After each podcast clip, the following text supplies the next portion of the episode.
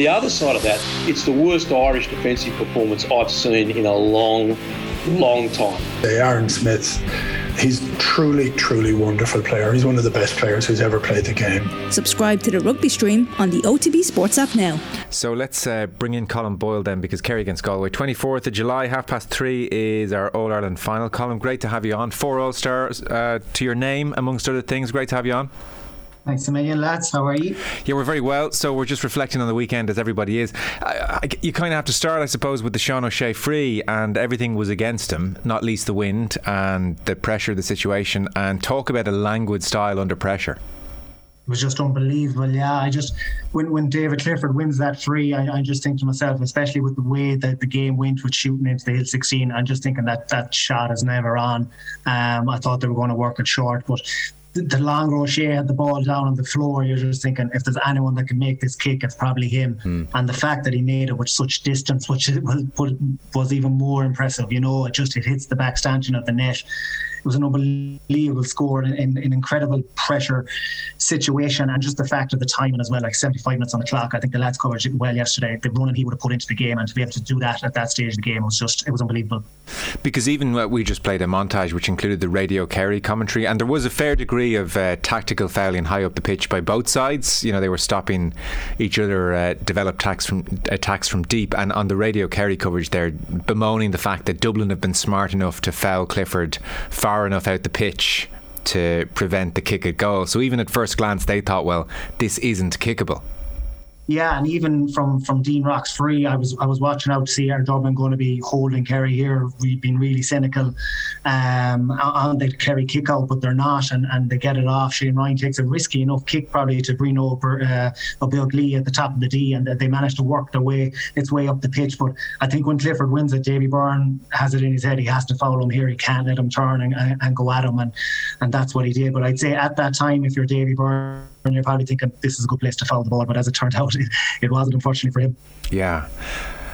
It really was an extraordinary moment, and then of course there's no time, and it's you know it's so rare you get something so dramatic at the end of a match like that. I, I, like it's notable. You mentioned the the build up, the Ó Beaglaoich uh, kick, and even the kick into Clifford it's a really brave kick. You know, I mean that, that, that's a risky one, and it has to be pinpoint, and it bounces lovely into him. Like in a sense, you'd have to say, despite only scoring two from play, I think in the last 34 minutes, in that passage, Kerry went out and won it as opposed to Dublin losing it.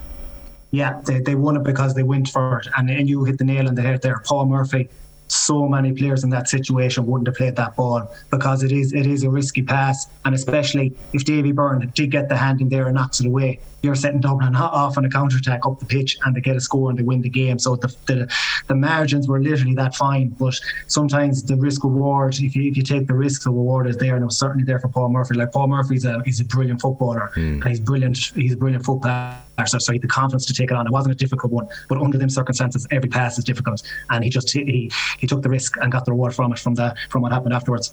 Carried the better team for you overall, Colm. I think just slightly, Joe. Yeah, it was a strange kind of game. Like it was a brilliant game. Don't get me wrong, but it really started at 100 miles an hour. It was up and down the pitch. It was it was electric for the first 25 minutes probably, and then the black card come and it kind of changes how both teams are nearly playing. Dublin obviously are trying to wind down the clock and they're playing and a lot of keep ball possession. And, and, I think at one stage they hold the ball for nearly three minutes or so, and it just kind of killed the flow of the game and it killed the momentum. And I think actually he gets turned over and, and Kerry come down and get the penalty from that. And then obviously there's a couple more minutes of of what happened there between before the penalty and after with with Evan Comerford. Um, so it kind of killed the flow of the game. And I would say even the, the first 10 or 15 minutes as its second half, it was it hit the game, definitely hit a bit of a lull. But then after that, like you're you're thinking at that stage, Kerry sticks up, you're thinking they're going to, you know, sail off into the sunset here and win this by maybe seven.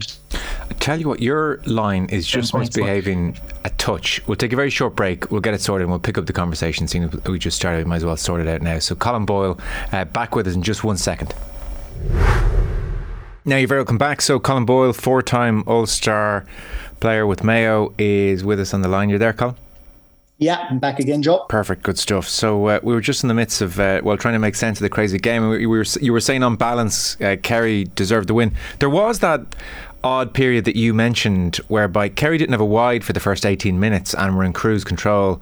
And then neither team scored from the 23rd minute until Clifford scored in the 40th. It was, there was a few minutes added on just before the break. So Kerry went 17 minutes without a score. And then Dublin didn't score for 25 minutes in this game, which was extraordinary as well. I would say at half time, I, I, I'd be curious to know what you were thinking. Most of us were uh, worried it was going to be damn squib. I don't know how confident you were based in the first half that the Dubs were going to come back. I wasn't confident at all, Joe. To be honest with you, just on the on the way Kerry were playing. Obviously, when you're not fully at the game, you don't know the the strength of that breeze the, the most obvious um, thing to me was that Dublin weren't really taking shots on from around the D area like they would have. So it was telling me that that strong was probably, uh, or sorry, that wind was a, a, lot stronger than it looked. Mm. Um, so, and that showed with even a couple of Clifford's uh, efforts at the start of the second half. He was pulling them, the wind was taking them. So it obviously was a stronger wind than we thought. But I, I, wasn't confident. I just think Dublin looked, they looked like Kerry, looked like they'd so much more than Dublin, especially in attack. And to be honest, I thought Kerry might go the opposite way, that it might just pull away from them. And even at the start of the second half, Clifford plays a, go, a ball into Stephen O'Brien, who's in acres of space. And you're thinking if he just pulls in that ball rather than trying to, um, if he just side foots it in rather than trying to pick it up, then the game could have been over really at the start of the second half. So there was a couple of moments that and the penalty that probably kept Dublin in it. Mm. But at the same time, you'd give them huge credit at the at the response. It was probably kickstarted by that Costello goal, I suppose. Well, that was an extraordinary goal.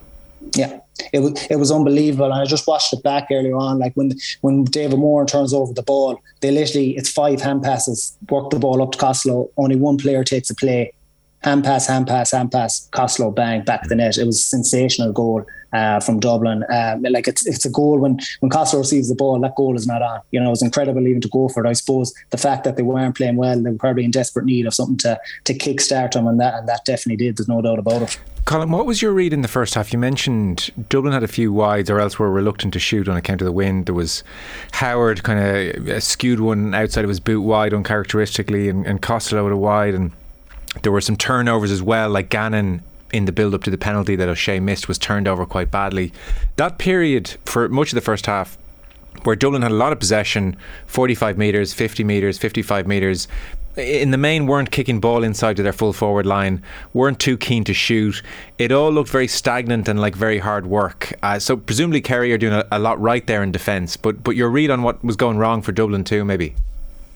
Yeah, they were like there was a couple of things in that. Like we've mentioned the wind already, so they didn't want to be kicking the ball in against it. But Dublin, or sorry, Kerry generally were set up. If Tadhg Morley wasn't there, the sweeper, was probably Jeremy O'Connor getting back in there, or it was David Moran, and they were just covering off that space around the D area where Dublin tend to get most of their shots from the big thing from it then on the counter attack, Kerry were looking to get that ball in straight away, and David Moran in particular, the goal is obviously a great example. They weren't, they didn't want to give the likes of Johnny Cooper or James McCarthy chances to get back in and sweep in front of that full back line. So they were getting the ball in as quick as they could, and they were hurting Dublin really on the counter attack. It's with the spaces that was there, particularly for obviously O'Shea and and, and the two Cliffords in particular, and that kind of 15 minute spell there, just kind of before the back or during the black card really did a lot of damage um, for Kerry. We were just chatting there before you came on about Clifford versus Mick Fitzsimons. That was mm. a that was a hell of a tussle. Yeah. It was looking ominous early on for uh, Fitzsimons.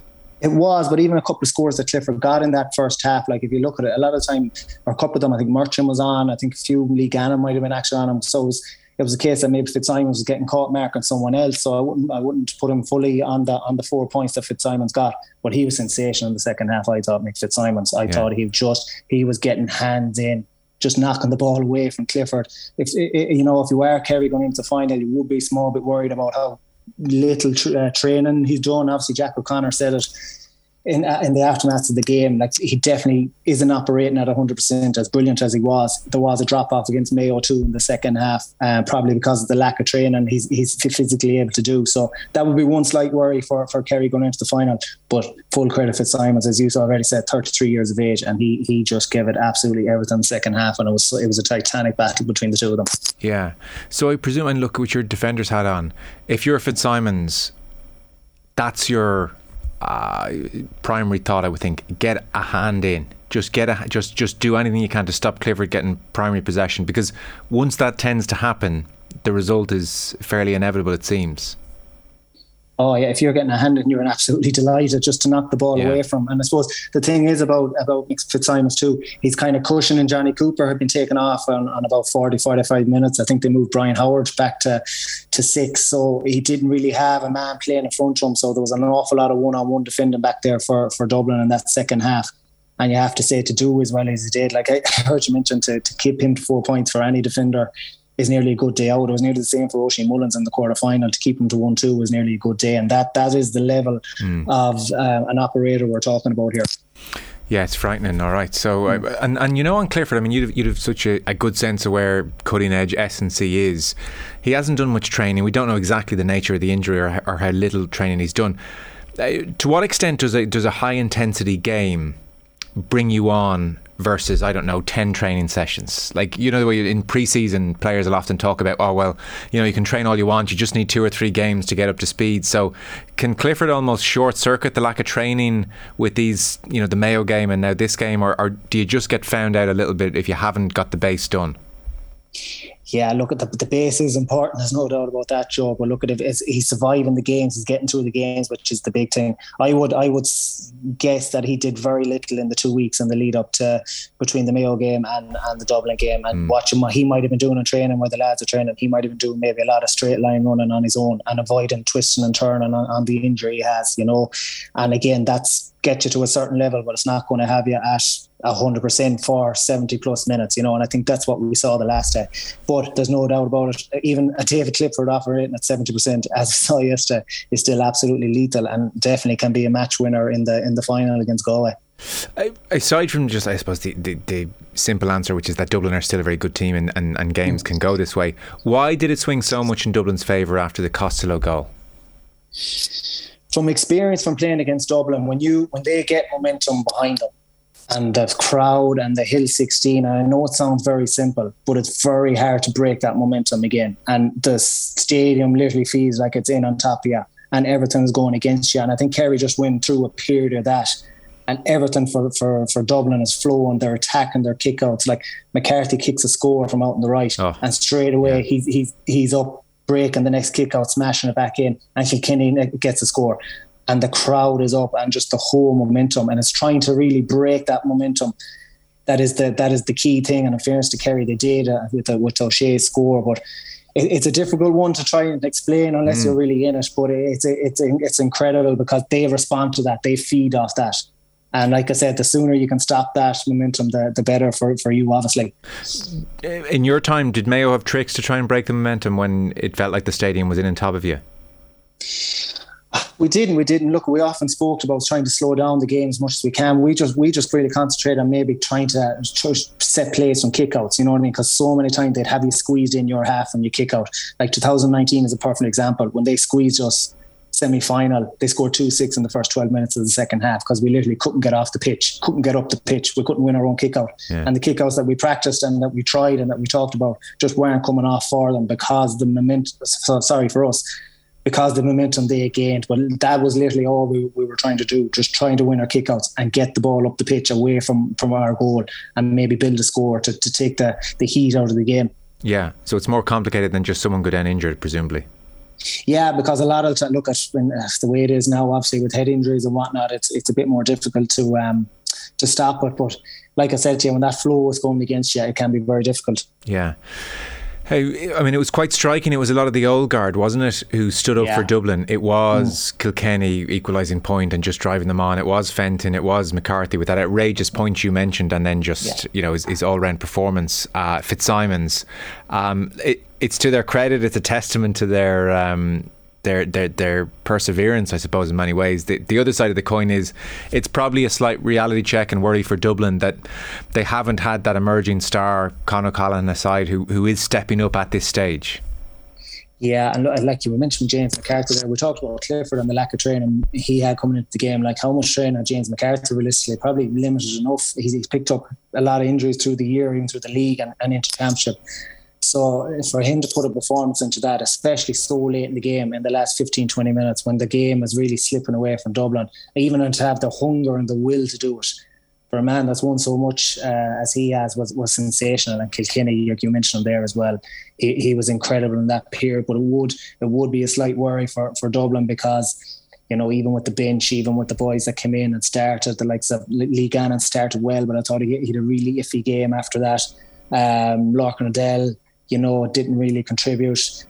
And uh, you know the older guards that you're talking about, if they're not there next year, if, if James McCarthy and Mick Fitzsimons, Dean Rock, possibly um, Johnny Cooper, if they say they're they're done now, you know they are four colossal players to, to lose for Dublin going forward. I'm not trying to retire them or anything like that, but yeah. in the next year or two, realistically, these boys are going to finish and you're looking at what's coming behind you, and it's definitely not the same caliber player. There's no doubt about it. But if you're if you're Dessie Farrell or, or you Dublin manager coming in, you'd be definitely trying to on the phone to Jack McCaffrey and I think Paul Mannion has made it fairly clear that he's not mm. coming back, but uh, would be slight concerns if I was a Dublin fan in that regard. There's no doubt about it. Yeah, it does feel like two teams going in opposite directions, maybe. Mm. On, yeah. On Kilkenny, right? And this is mm. this is nitpicking, and this is almost uh, making a, a point of noting just how awesome he was in that period where Dublin really wrestled back control of the game. There's times where you want him to be sorry there's times where I want him to be a bit more adventurous in the first half I mean he's brilliant at recycling possession and he keeps them ticking over but it's almost like when Kilkenny feels uh, we need to go for it here this game's in the melting pot and he goes into overdrive and he takes on shots and he goes by a man and like he sort of forces the issue there's times then I look at him in the first half and I think well actually you should force the issue a bit more here as opposed to being this uh, metronomic playmaker type. Is that is that a fair question to ask? Yeah, and, and, like to be honest, I think he is. Uh, a couple of years ago, so he went through a really spell of just being that playmaker. He was wasn't taking any risks really. He was just always recycling the ball. He was coming as a receiver look, I think for Kilkenny, I think he really misses Con O'Callaghan. I think if them two boys are together, they just feed off each other. And like like you said, it would have been nice to see him taking a few more risks in the first half. But look, sometimes it's just not, not happening for a player on, a, on any given day. But the second half, he was just absolutely oh. sensational. But if, if Dublin had got a 70 minute performance out of Ciarán Kilkenny like that, probably would have been enough to turn the game for them. There's no doubt about it. Yeah. So, what would you make then of Kerry when they were in the melting pot, when they were in that kind of white heat of championship, in the furnace, contemplating, my God, we're going to lose this again, which must have crossed their minds. It's getting away from us yeah. again. These were the question marks we had over Kerry since the Tyrone game. How do you think they handled that really tough 15 minute spell? And, and I'm, I'm asking this, I suppose, with Galway in mind. I, I, think they mixed the good and the bad. To be honest with you, I think you know they responded generally well to the goal. I think they went back three up in front again. I think Paudie Clifford puts them up um, three in front. But that next ten minute period, once McCarthy hits that score, they did look nervy. They did. They, there's no doubt about it. They did look nervy, and they were doing some uncra- uh, making some errors that you wouldn't um, typically see Kerry do. And it just looked like they couldn't get Clifford on the ball. They couldn't get Sean O'Shea on the ball. Um, they couldn't get Paudie Clifford on the ball and it, it was worrying. Dublin did seem to have them pinned in their own half, and like I said, they were making giving away turnovers you wouldn't associate with them. So if you're Pádraig Joyce and, and Cian O'Neill, you just got to be thinking, stay in this game as much as possible and bring it to the last 15, 20 minutes because I know it, it sounds very easy. But Kerry did look nervy in that second half. And I know the, the Dublin factor is obviously a big thing. They haven't beaten them since 2009. Mm. But a lot of them boys haven't won the All Ireland too. So in the final, with 15 minutes to go, if you're there thereabouts, that same nerves and that same um, that same age or, or, whatever it is might be there for them again. So that if you're Pádraig Joyce and Cian O'Neill, that's what that's where you're trying to get this game to. Well, there is a weight on Kerry that isn't on most teams. Huge. Huge, yeah, huge. There's no doubt about it. Yeah, there's no doubt about it. And you could only imagine the response if Kerry had lost that game yesterday from the position they were in. Like them boys would have come in for some serious, serious heat. There's, there's no doubt about it. So the sense of relief they will get that from is huge. The mm. sense of confidence they will get from that, no doubt, is huge. But I'd say if you're Jack O'Connor, I'd say after the game he'd probably be pointing out an awful lot of the things that they've done wrong rather than what they've done right because they want to fix them for the final because that same pressure is going to be there in the final. You know, what they're everyone's going to expect them to win this. So that brings an extra pressure now, kind of different pressure than, than what they had the last day, I would say. So, you know, that's that pressure will be there. So that's what I'm saying for Pádraig Joyce and Cian O'Neill. You make sure your team is in that in that game with 20 minutes to go to bring that pr- pressure to them. Yeah, because I mean, if you'd said to Jack O'Connor pre-game, you're going to score two points from play in the last 35 minutes and still win the game. Yeah, He'd unbelievable. Be pre- pretty surprised. Yeah. yeah, unbelievable with the forward line he has, with the bench he has. Like normally you can put Killian Spillane down for two points when he comes off the bench. He he had an off day. In fairness, Darren Moynihan comes on and kicks the score. But Sean O'Shea had a quieter second half, even though he wins that free before the free he kicks to, to put them one up um, in injury time he came to the fore obviously when he was needed, but he did have a quieter second half. There's no doubt about it. So when you look at it, it was, might be a good way for for for Kerry to win it if they gone on maybe and won that game by seven, eight, nine points, and not maybe got that serious test. Maybe they might have been less battle hardened now for the final. Now they know they can do it. That that mental strength probably is, is in them now. It's just a matter of doing it now again in the final, especially if Galway bring them to the to the tough moments. Yeah, well, we'll preview that with you in just a second. One last mm. uh, point in Dublin, I suppose. Uh, Malky Clerkin had an amazing stat in the Irish Times today, and he was, uh, well, you will know this all too well. It's that, like, during this period of Dublin, quote unquote, dominance, they were often taken to the wire and, and to like the final minutes of a game, and invariably they seem to come out on top. So, uh, Clerkin was saying that Jim Gavin managed Dublin for 107 games, league and championship, and so of those 107, uh, 33 of them ended with a margin of just three points or less either way. So 33 Dublin games they won by three points or less, and of those 33, Dublin only lost nine of them.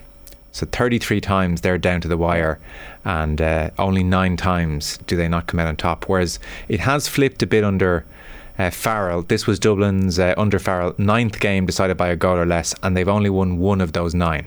So I know I've thrown a lot of uh, numbers there, but nine times under Farrell down to the wire, and they've only come out on top once. So there is something you you would have glimpsed all too closely a Dublin side who had an ability to, mm. as a group, think clearly with composure and somehow come out on top. Whereas that seems to have ebbed away a touch. People have pointed to the Scully shot, for instance, which which skewed off his boot. So so something maybe has been lost there a touch, Colm yeah, there's no like that Scully shot that flashed into my mind as he took it on. I that shot wouldn't have happened five years ago. I don't think he would have been holding that ball and recycling and getting a shot away, getting it to Dean Rock on the on the edge of the D or something like that. They were making mistakes like Sean McMahon gets carried out, you know, um, soul of the ball out over the sideline, and the, all these vital errors in the last couple of minutes were were really un-Dublin like in the last couple of minutes. But I suppose you have to expect that they couldn't keep at that same level mm. for you know they couldn't keep going on doing what they were doing and dominating. So it is to be expected that they're going to come back. I'd say an awful lot of the games in 33 games that you referred to, I would say certainly in the games we played against them, we were the nearly the ones chasing them down the home stretch. You know, they were almost always a couple of points up, and we mm. were trying to get back at them. I think maybe the 7, 17 final might be the only the only one where we got in front with Lee's goal with, with 10 minutes to go and they and they clawed us back. But an awful lot of the games, you know, we would have clawed them back and it was just in the last couple of minutes where they had that bit extra energy or that extra belief or know how or what mm. it was to, to get them over the line. But certainly that doesn't seem to be there at the minute. But the quality probably isn't quite as it was either. You gotta and, and obviously the bench as well. Yeah, I mean the umbrella issue for all of these questions is they're just not what they were. They've lost too many players. That, I think that I think that's the simple fact. Yeah, yeah, you could boil it down to to uh, to just that simple point. Because even the um, man in possession with the arm in the air to his teammates, like that's disappeared largely. Uh, what did that mean? And in, in, in, I'm sure you looked at the tape. Did they get into a certain formation then, or was it just? Uh, I I half wondered if it was just psychological to show the opposition just how in control they felt they were.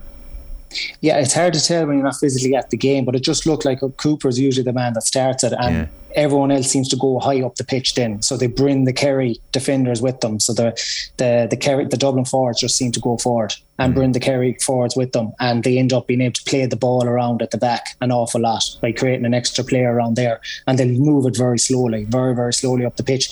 But I mentioned earlier on, Cooper tries that around the black car time and you mentioned it, Lee Gannon actually gets turned over about three minutes into that a couple of years ago. That move probably finishes in a score. I think that's the difference now with the quality. Instead of Philip McMahon coming onto that ball and probably kicking over the bar, slicing it over the bar from the top to D, it's Lee Gannon who doesn't have the same uh, skill set. He's getting turned over, carry down the pitch, get a penalty. Mm. Galway 2 8, Derry 1 6. Start of the year, where did you think? Did you, I presume you didn't suspect Galway would be in an All Ireland final? I didn't, Joe, uh, but I did expect them to be better. I, at the minute I heard Cian O'Neill was coming in there, I knew they were going to be a better team. I knew they'd be far more organised, far more professional, um, and they would give it to any of the big day uh, teams on, on their day. Did I think they get to a final? Probably not. I thought maybe they might develop on in, in year two if Cian stayed on there for year two or maybe uh, year three. Um, but the fact are there now, and people say they got the easier route you get your luck by winning games. And that's exactly what they did. They bet Mayo in the first round and things opened up from there. And look, they had to still had to come through a titanic battle with Armagh in the quarter final. Mm. But they're fully there on merit, there's no doubt about it. You were at the game, weren't you? Uh, which one? Uh, Galway Derry. Galway Derry. No, I wasn't. I was at the Armagh game. All right. Sorry. Yes, I, I, I knew you were there yeah. for one of them. Yeah. Okay. Yeah. So you're watching the box like the rest of us. Ah, yeah. 3 0 down at one point. Uh, I mean, it's it's it's a curious game to analyze. What had at three 0 down, I was almost thinking, God, Galway might panic here, you know, which is a, a, strange thing to say. They didn't. What did you make of that first forty in particular? Yeah, I heard you talking about before I come on. There, it was a, it was a tough watch. It, it was it was really tough you're trying to watch out for what's happening. Um, Galway definitely looked like they were very tentative. They, they it almost looked like it looked like they'd overthought things about Derry, about how to play against them, and they were playing them a lot at their own game. So even when they attacked, they were very very slow with the ball. They were just allowing Derry to get back the pitch, and they were taking very few risks on that. Um, Derry was, you know, I think after about 25 minutes, the penny finally dropped with Galway. You know, we've nothing to fear here against the boys. You know, I think we just need to release a small bit more and go at them. And there was look, there was a couple of moments. Comer scores. I think I think when Galway get through that 25 minutes at three one down, it, it, was actually a brilliant scoreline for them because I think they could physically see this is what Derry have to throw at us. Um, they're not able to score freely. If we can get the ball down to other into our forwards, they will they will eventually score for us. And I think we saw that in Comer certainly um, for Galway. Yeah, when you say that about Derry, though, I mean, the evidence of the Clare game would suggest Derry can score freely, and we saw Derry uh, score at times, obviously not in every game, but certainly in, in several games in Ulster where they have uh, colossal running power. So, uh, was it that Galway said, well, let's just feel our way into this matchup, don't allow them run at us the way they did at Clare, and, and, and is it like incrementally almost they loosen the handbrake as the game goes on? Yeah, I think there was a couple of things in it. Well, if you look at McGuigan, probably their scoring chief, he was well held. So you normally expect him to be getting on the scoreboard early. Yeah. But it was Brendan Rogers kicking the two points. Um, obviously, that wasn't sustainable as the game went on. I think he kicked the first two out of the two out of the first three. So that wasn't sustainable as the as the game went on, especially when Comer was pinning him back in his own half after that. But they, I think it was that period when they were 3 0 up and they didn't score then for maybe 15 minutes or so. I think that rocked Derry a small bit mm. because I think they would have felt, especially when Galway eventually got in the scoreboard, Derry probably felt we should be five or six up here. Then Comer really to get a score from John Daly and, and Comer again. The, it's funny the, the the I was going to say the VAR, but the Hawkeye decision. I think that actually nearly worked in Galway's favour um, because Derry, Derry going at halftime. They think they're four three up after a, a really really tight game and you're coming out for the throw in and just small psychological things. Galway are going in for the throw in and it's been announced that they're actually four all and the crowd is up. Galway get up, win the throw in, hold the ball for about 90 seconds and win a free in that Walsh puts over the bar. And all of a sudden, Galway going from a game where they weren't really in the first. And not that they weren't really in, but they conceded a huge amount of possession. All yeah. of a sudden they're in front, and the handbrake almost comes off then, and the belief is there, and you can. They win another free with McGuinness. Well, I actually thought it was a free out, but he get they gave the free against McGuinness, and and six four Comer then gets the goal, and really after that it was game over. Yeah, it was.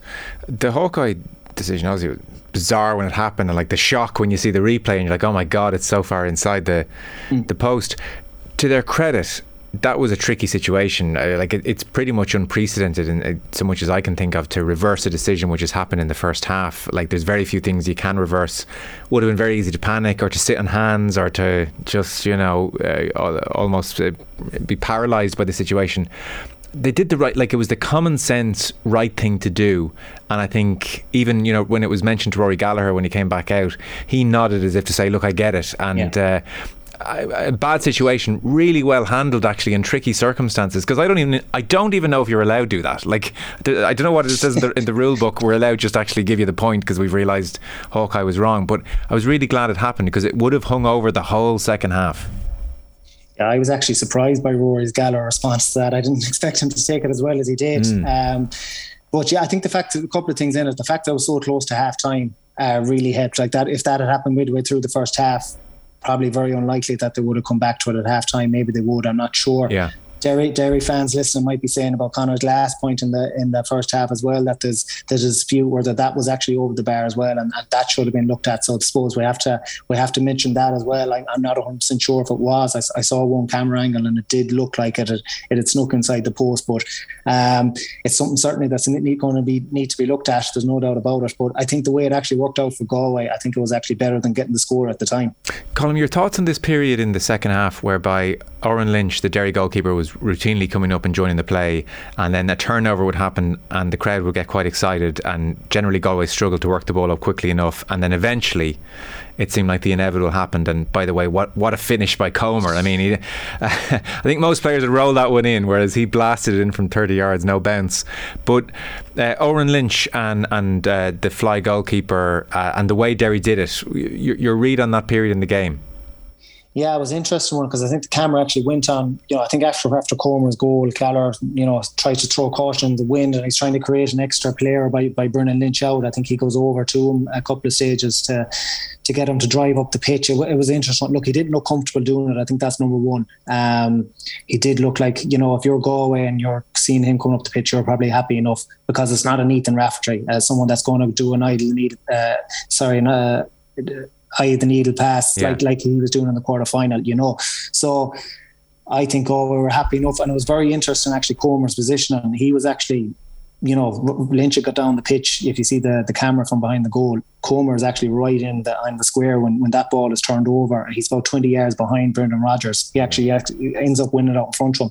But it was very, look, it was, there was a bit of desperation about it from Derry you know, they weren't getting free, they weren't getting runners from McKinless and and Glass Galway completely negated that. So it was trying something different, but it just looked like it wasn't going to happen. It looked like it was desperate, and it looked definitely looked like Lynch wasn't comfortable doing it sort of like you see the value of a, a, goalkeeper coming out in various instances, not least when they're adding a bit of impetus to an attack and there's a bit of pace to a break, and they, you know they're an overlap and they keep a thing moving and keep a, a sense of flow about a move.